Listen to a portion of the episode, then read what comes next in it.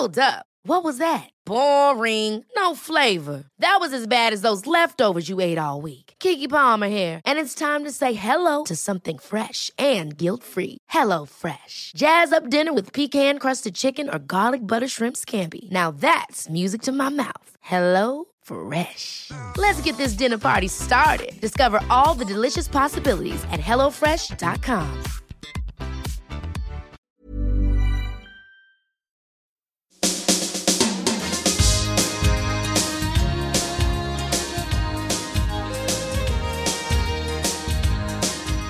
My name's Catherine Carr, and this is Relatively, the podcast all about potentially the longest relationships of your life. Oh, it's absolutely hilarious already. Yeah, That says I it love all, that. Catherine, I think. I'll be bringing siblings together to talk about the connections they have as adults, as well as what it was like growing up together. This week, we're talking to Mick Fleming AKA Pastor Mick L. Bish. and Sarah Frankel. If I get emotional, I am okay with that, by the way. But I'll also talk to them separately to get a more private take on the relationship.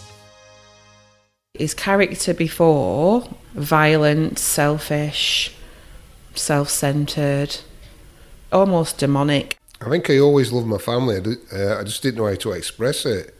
I became cold and I became a career criminal. And with the help of our sponsors, Find My Past, we'll be delving a little further back into the family history of all of our guests. Wow, that's that's a great line, isn't it? That's a good story. I'm going to preach on that on Sunday. Absolutely. Brothers and sisters are never straightforward.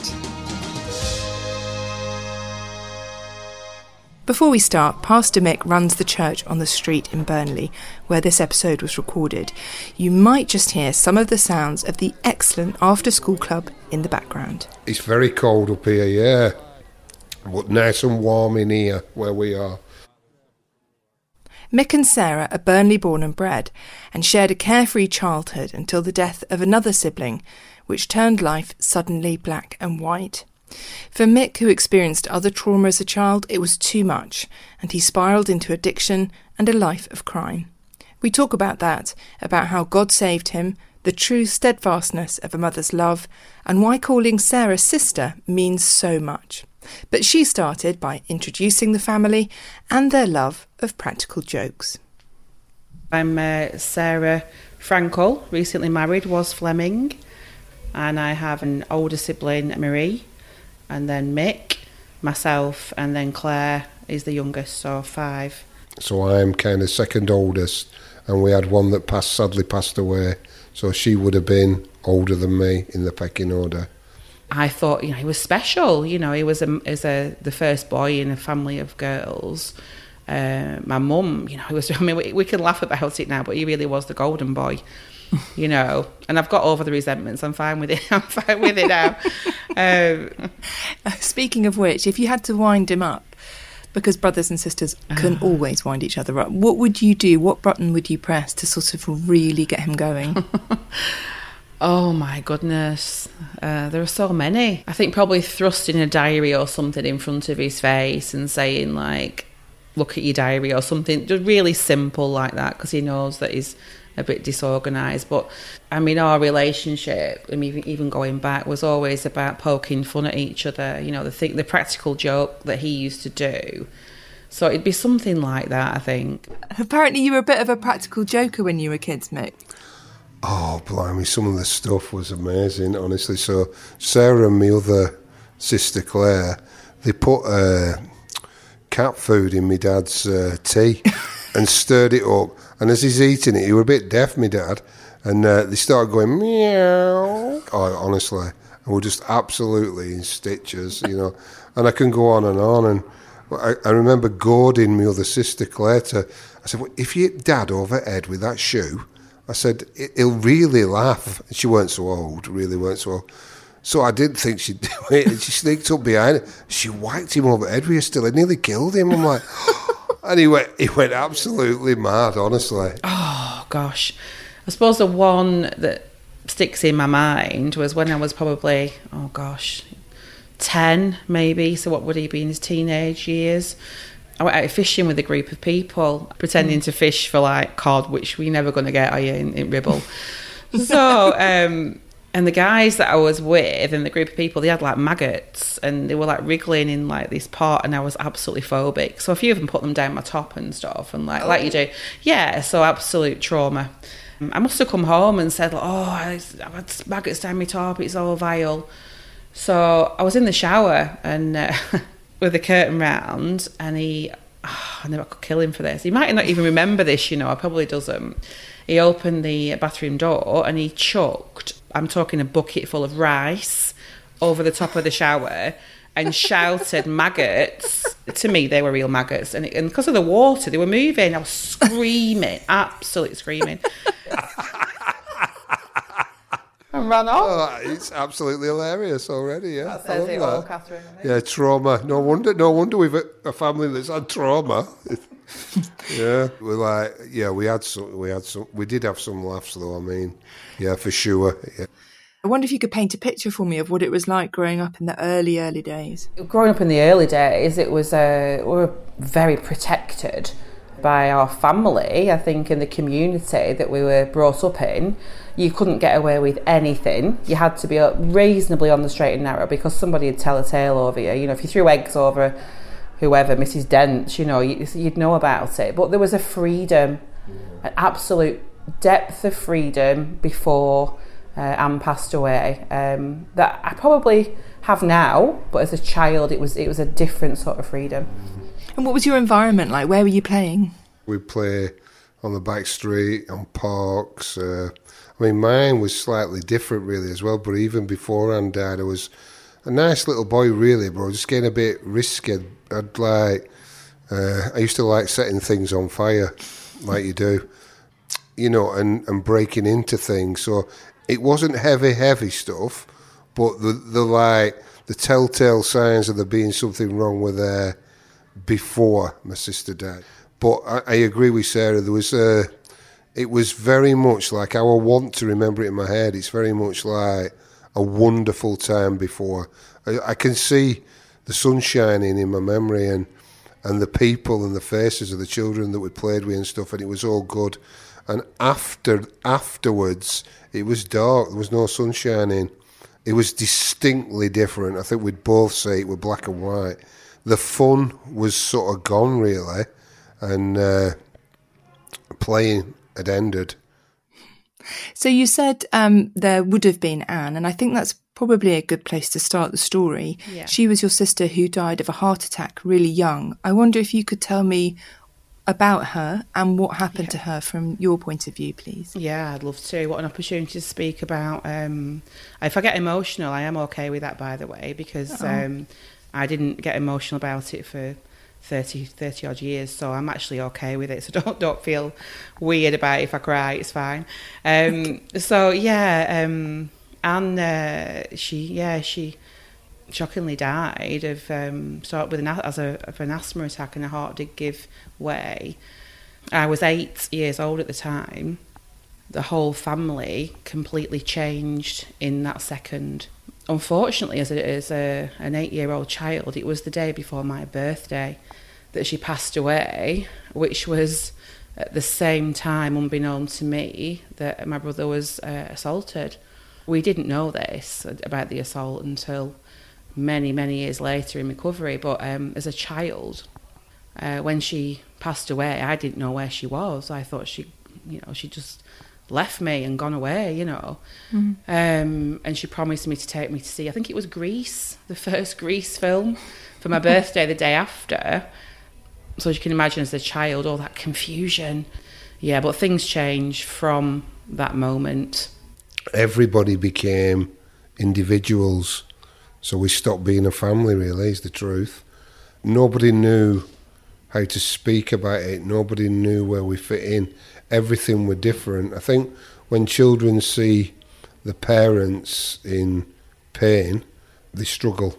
And uh, it caused kind of ripples probably right up until ne- this day, I guess. She also alluded to, and I know you've spoken publicly about this, the fact that at around the same time, which is really horrific to contemplate, you'd been sexually assaulted as a child. And so those two things are huge traumas. Individually, they're huge traumas, but for you, they came together. Yeah, so I uh, went off to school and I always took the shortcut and uh, I jump over the river and then walk through the park and walk up and I just doodling my way to school and uh, I basically felt like uh, a woolly jumper kind of like so the arm right across my mouth and then uh, I was dragged into like a there was like a bandstand type of place with but were covered round the sides. And it happened in there. And uh, I sort of remember there was a bottle an empty bottle like, like I think it were empty. And in my mind for 20 years I'd imagined picking it up and smashing him round the head with it and and really laying into him. But it was my mind wanting wanting that to be true Yeah. but it wasn't it wasn't true you know it, but I did see the bottle but I tried to replay it in my mind to make it different what happened was it felt like afterwards that I'd put my head in a bucket of water that's the best way I can describe it so it's like the sounds are going on outside around, but they're muffled. You can't, you just can't hear. You're not part of it. You're just not quite there. And that's what it felt like. And also, I couldn't see in colour either. Uh, Really? For some, yeah, for some strange reason. Yeah, everything was black and white. So they're very big things death and sexual assault, too big for an eight year old, as you say, to completely understand. So, how would you, as an eight year old, have described the change? So before Anne, I felt very safe as a child, very uh, loved, very nurtured, busy, full of life, full of fun, big Irish Catholic family, one of many families on the back street. It was fun. And then the day she passed away became my fault. It was my birthday. She, if I hadn't had, a birthday, she'd still be here. So, and as an Irish Catholic family, you know, the, the coffin was in the front room and the prayers around the coffin as a child. Seeing that horror, um, but fear entered into my heart, so into my life then. Yeah. And so, what did that look like um, in terms of your behaviour? Did you take all the, of those feelings of self blame and hatred and fear inside your sort of Oh, quite yeah. little eight year old heart? Or did you act out? No, I didn't do. Uh, I suppose what Mick did really. I mean, a lot of people go outwards. I went in internally. I went inside. So control. Tried to manage other people's feelings. Try to watch them. I was a really good watcher. uh, very manipulative as well. Uh, trying to control, you know, so bad things don't happen. That's how it felt to me. Sarah described her feelings as kind of all going internal. She really didn't like herself. She blamed herself. She didn't understand it. And she kept it all bottled up inside. And she said, in contrast, maybe not total contrast, but in some contrast, your behaviour was kind of all on the outside. I guess so. Yeah, I think my response was on the outside, but uh, on the inside, it was uh, my response was deliberate. Uh, it wasn't accidental, so I decided to be bad. It was like I felt there was no space for me anymore. So I saw my mum and dad and the younger children, and it was like they were a family, but there were no space for me and uh, and so I became lonely and isolated and addicted uh, instantly. Basically, I became an addict that day. I took some of my mum's medication, and uh, uh, I don't even know why I took it. I just knew they were painkillers, and I were in pain. And I became literally it, it worked. You know, it took the pain away. But unfortunately, as as we know with drugs, there's always a come down and you come straight back down and, and life's just as bad as it were before you took it and then eventually it gets worse and worse and worse and worse because you're just masking it I didn't know that then but I know it now but uh, I was just a traumatized child and uh, I think for me it uh, repressed me emotionally This season of Relatively is sponsored by Find My Past, home of the 1921 census. The 1921 census doesn't just tell you about your relatives, it can also show you who lived where you live now, 100 years ago. Have you ever wondered who cooked where you now cook, or laughed where you now laugh? About the families that have called your home their home. Now you can find out by searching for your home's history in the 1921 census, exclusively available online at findmypast.co.uk. Life is full of what ifs, some awesome, like what if AI could fold your laundry? And some, well, less awesome, like what if you have unexpected medical costs?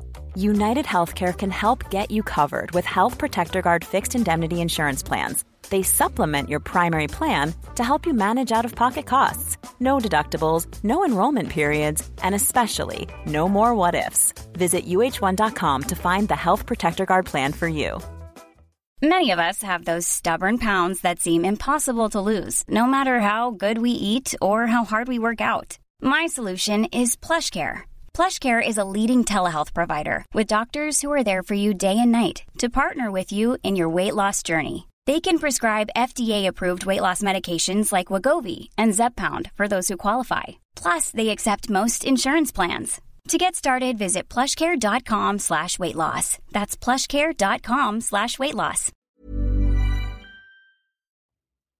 So if he was the golden boy in the sort of first boy in the family and all of that, then when he got angry and was acting out and drinking and his behaviour deteriorated, that must have been doubly hard for your mum and for the rest of the sisters to take.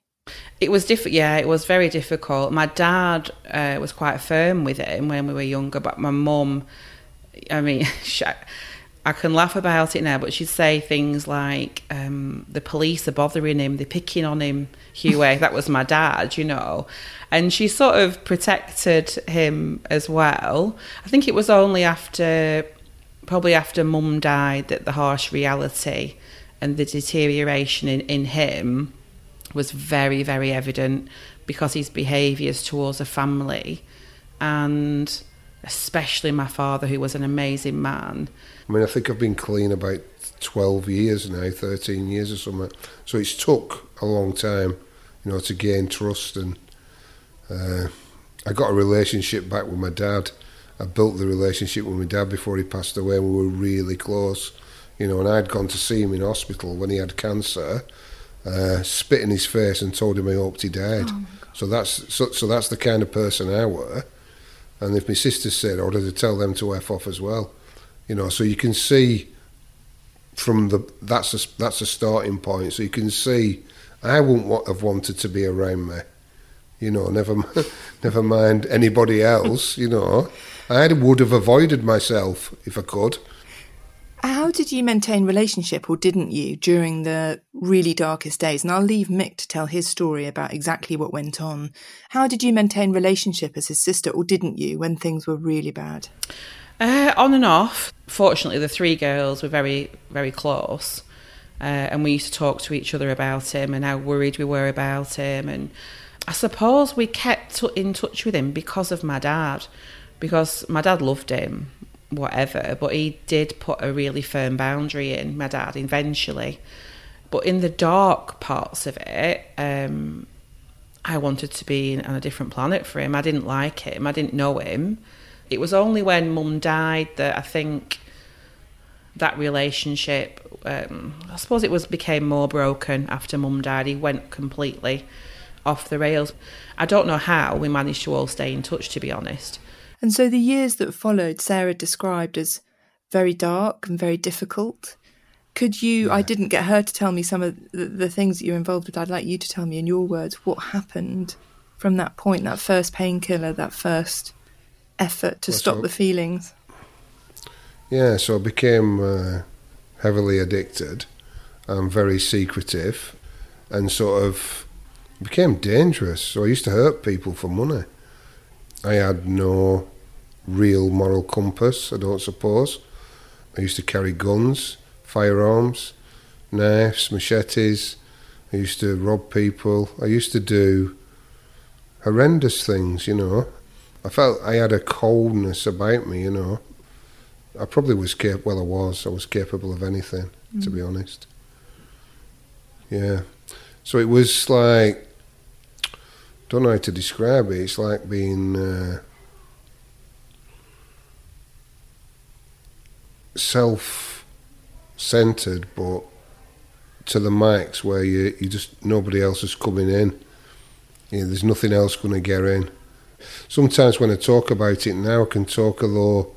I can talk about it like him, uh. not me. Still not wanting to own it. Sometimes, not always, but sometimes it's like I'm talking about somebody else. You know. What was your relationship with your sister like? If you didn't really care about anybody else, did you care about her? Yeah, I wanted. I wanted to protect him I think because Anna died, I felt like I wanted to protect my sisters. I'd beat someone up because they said something to my sister. You better be careful, that's my sister. You know, that type of feeling, them were the type of feelings. But I think I always loved my family. I, uh, I just didn't know how to express it. I became cold and I became a career criminal, so everything was about money and anything that I wanted. So I'd have robbed them all, and I did. You know, I robbed my family blind. You robbed your family? Yeah, I robbed them all. I've robbed them all. Do you know what I mean? Anything I want, I'll take it. It's it's mine, and that's the sort of the beauty of what's happened in my life, the change that I have, and me finding faith is the forgiveness. That they've had to wait and see that it's an authentic change, and it is authentic and it is real, and it's had a big effect on them the the goodness and the change that's happened to me has had a massive impact on all of my family, uh, and I thank God for that. I'm so grateful for that. Uh, but it's took them a long time. They've had to see it. They've had to believe it. They've had to taste it and know that it's real. Um, so I wonder then, his life, Mick's life, radically changed. What do you recollect of that change in him, and what do you put it down to, and how did you rationalise that going from this person that you just didn't want to know what he was up to to somebody who turned it 180 degrees? Oh gosh, that's easy um, for me to say because I think the family got to a point of crisis really, and then Mick got in touch with me and the girls, and he went into Inspire. What was Inspire? I think it still is now, and began a journey of being clean.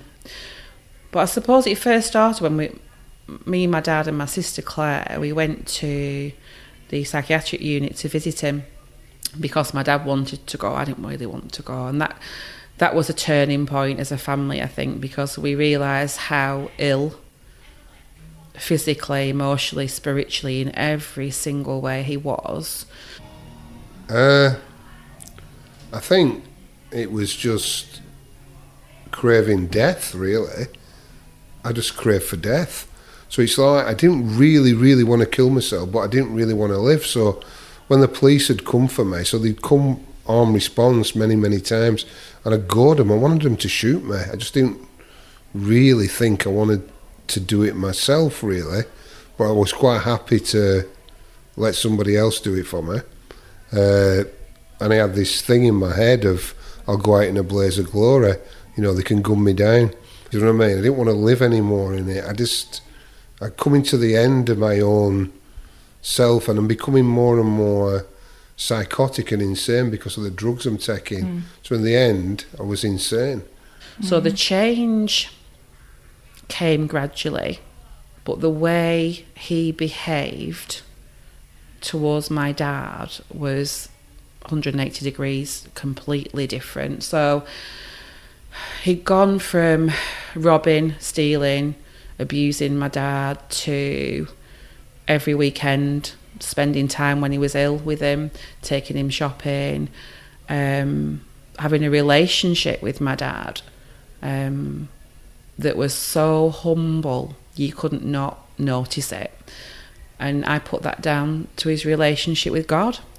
Um, and because of that, our family changed. So my relationship with God grew, and I became a, completely free of the stuff that I carried as well. It took a lot to trust Him again. Sometimes, even now, I have moments of oh, what's he like? You know. And what about your mum, your lovely mum, whose death you said was a turning point in really a lot of Mick's behaviour? What do you Yeah. think she would make of him now? Oh my goodness, she would be so proud.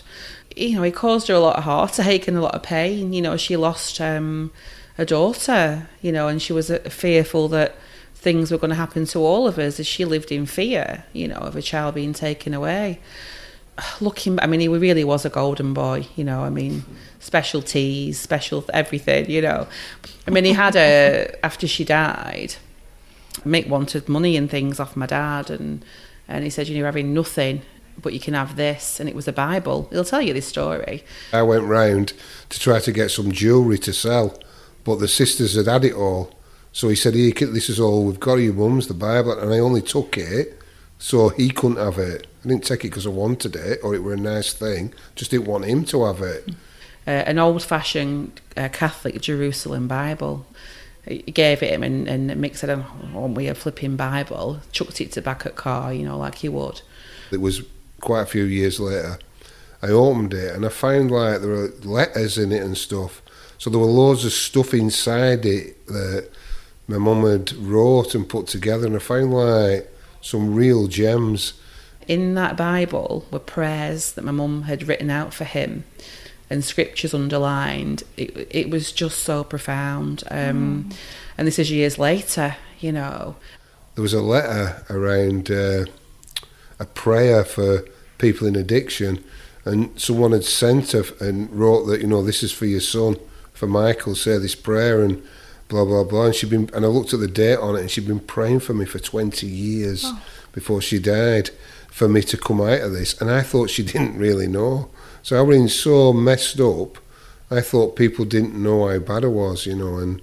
Uh, I thought I had a really good front that I put on, really, but they knew anyway. Her heart, I think, just knew. I think there's something about a mother's instinct, uh, and she prayed. She was a praying mother, and uh, and the fruit is here today. But she would be here in this hub, and she'd be telling everybody off, including him. She'd have a diary organised for him. She'd have the lot. so yeah, she'd be so proud of him. So your your mum was believing in you before you were believing in yourself. Well, my mum was believing in God, and she was asking God, really. I don't think she believed in me, but she believed that God could change me. She couldn't fix me. Nobody could fix me. No. Doctors couldn't fix me. Nobody could fix me, and I couldn't fix myself. No. So it's the times when there is nothing else and you come to the complete despair. Them's the times when, if there's only prayer left, at least it's something, and that's where the hope is. So on relatively, you know, we're really interested in family stories, and generally we talk about mums, dads, brothers, and sisters, people who may or may not, but usually shared a house and a sort of immediate history. But the sponsors of this podcast are Find My Past, and they're interested in much bigger family stories going right back. So in front of me on my computer, I've got your family tree and some research that the researchers have done into your family. And I wonder if I could just share one small story with you. Yeah. Yeah. This is about your paternal grandparents, Teresa Duffy, who married yeah. William Fleming in Burnley. So you are Burnley born and bred. I mean, this is 1915. Yeah. They had a little boy called William Jr. Uh, and Teresa was working as a cotton winder for Benny Thomber and Son. Um, but this little story, it's not particularly revelatory, but I love it because it's got newspaper clippings attached. So William Fleming was in a motorbike accident in 1933.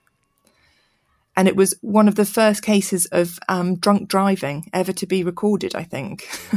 Did you know? I didn't know that. Yeah. He, he was an alcoholic. Yeah, I he was an alcoholic, and he. Yeah, I didn't know. And it was in the it was in the Burnley Express in 1933, and in the article that was on the 20th of May. There's somebody who was interviewed nearby, and they said, "You said you said that he smelled of beer.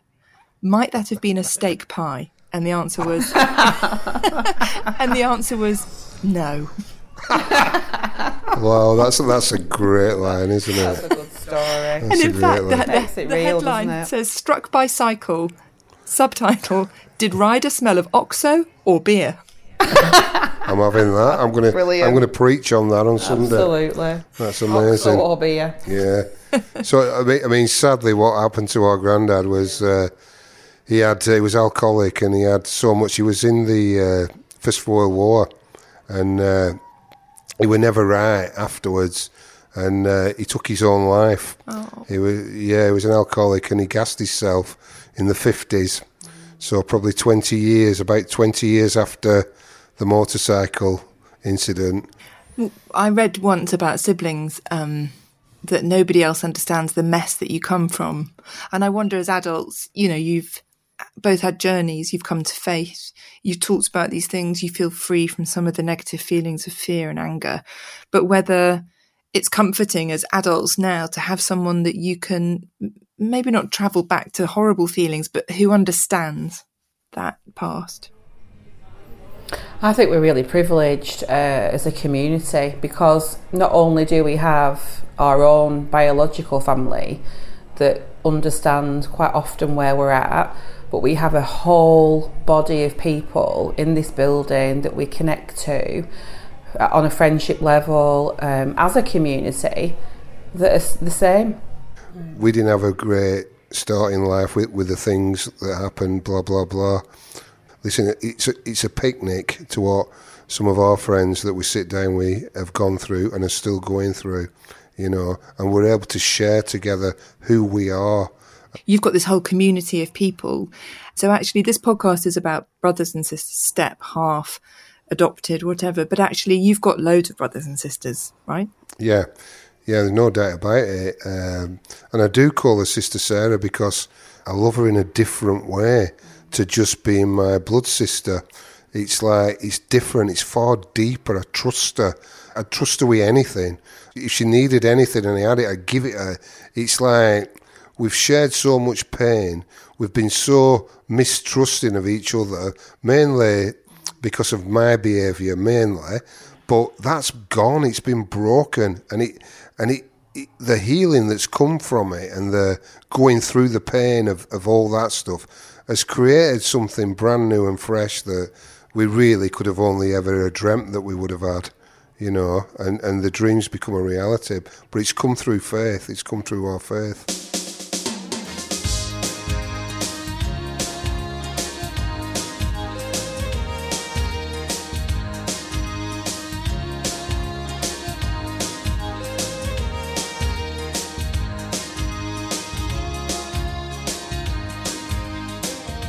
Thank you so much to Mick and to Sarah, and thank you too for listening. The family were just known as Flembos. really, that's what we were known as. They used to call me Flembo, yeah.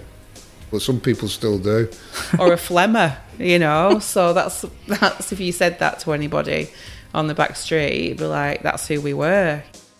To find out more about the church on the street or make a donation perhaps to their amazing work, head to COTS, that's C-O-T-S hyphen ministries.co.uk. The link's in the show notes, as are all the details about Mick's book, Blown Away, which is soon to be adapted for screen.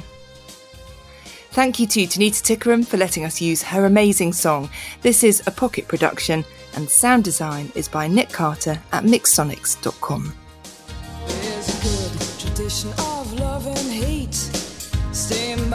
fireside, there's a good tradition of love and hate. Staying by the fireside, no, the rain may fall. Your father's calling you, you still feel safe inside. Although your mom's too proud, your brother's ignoring you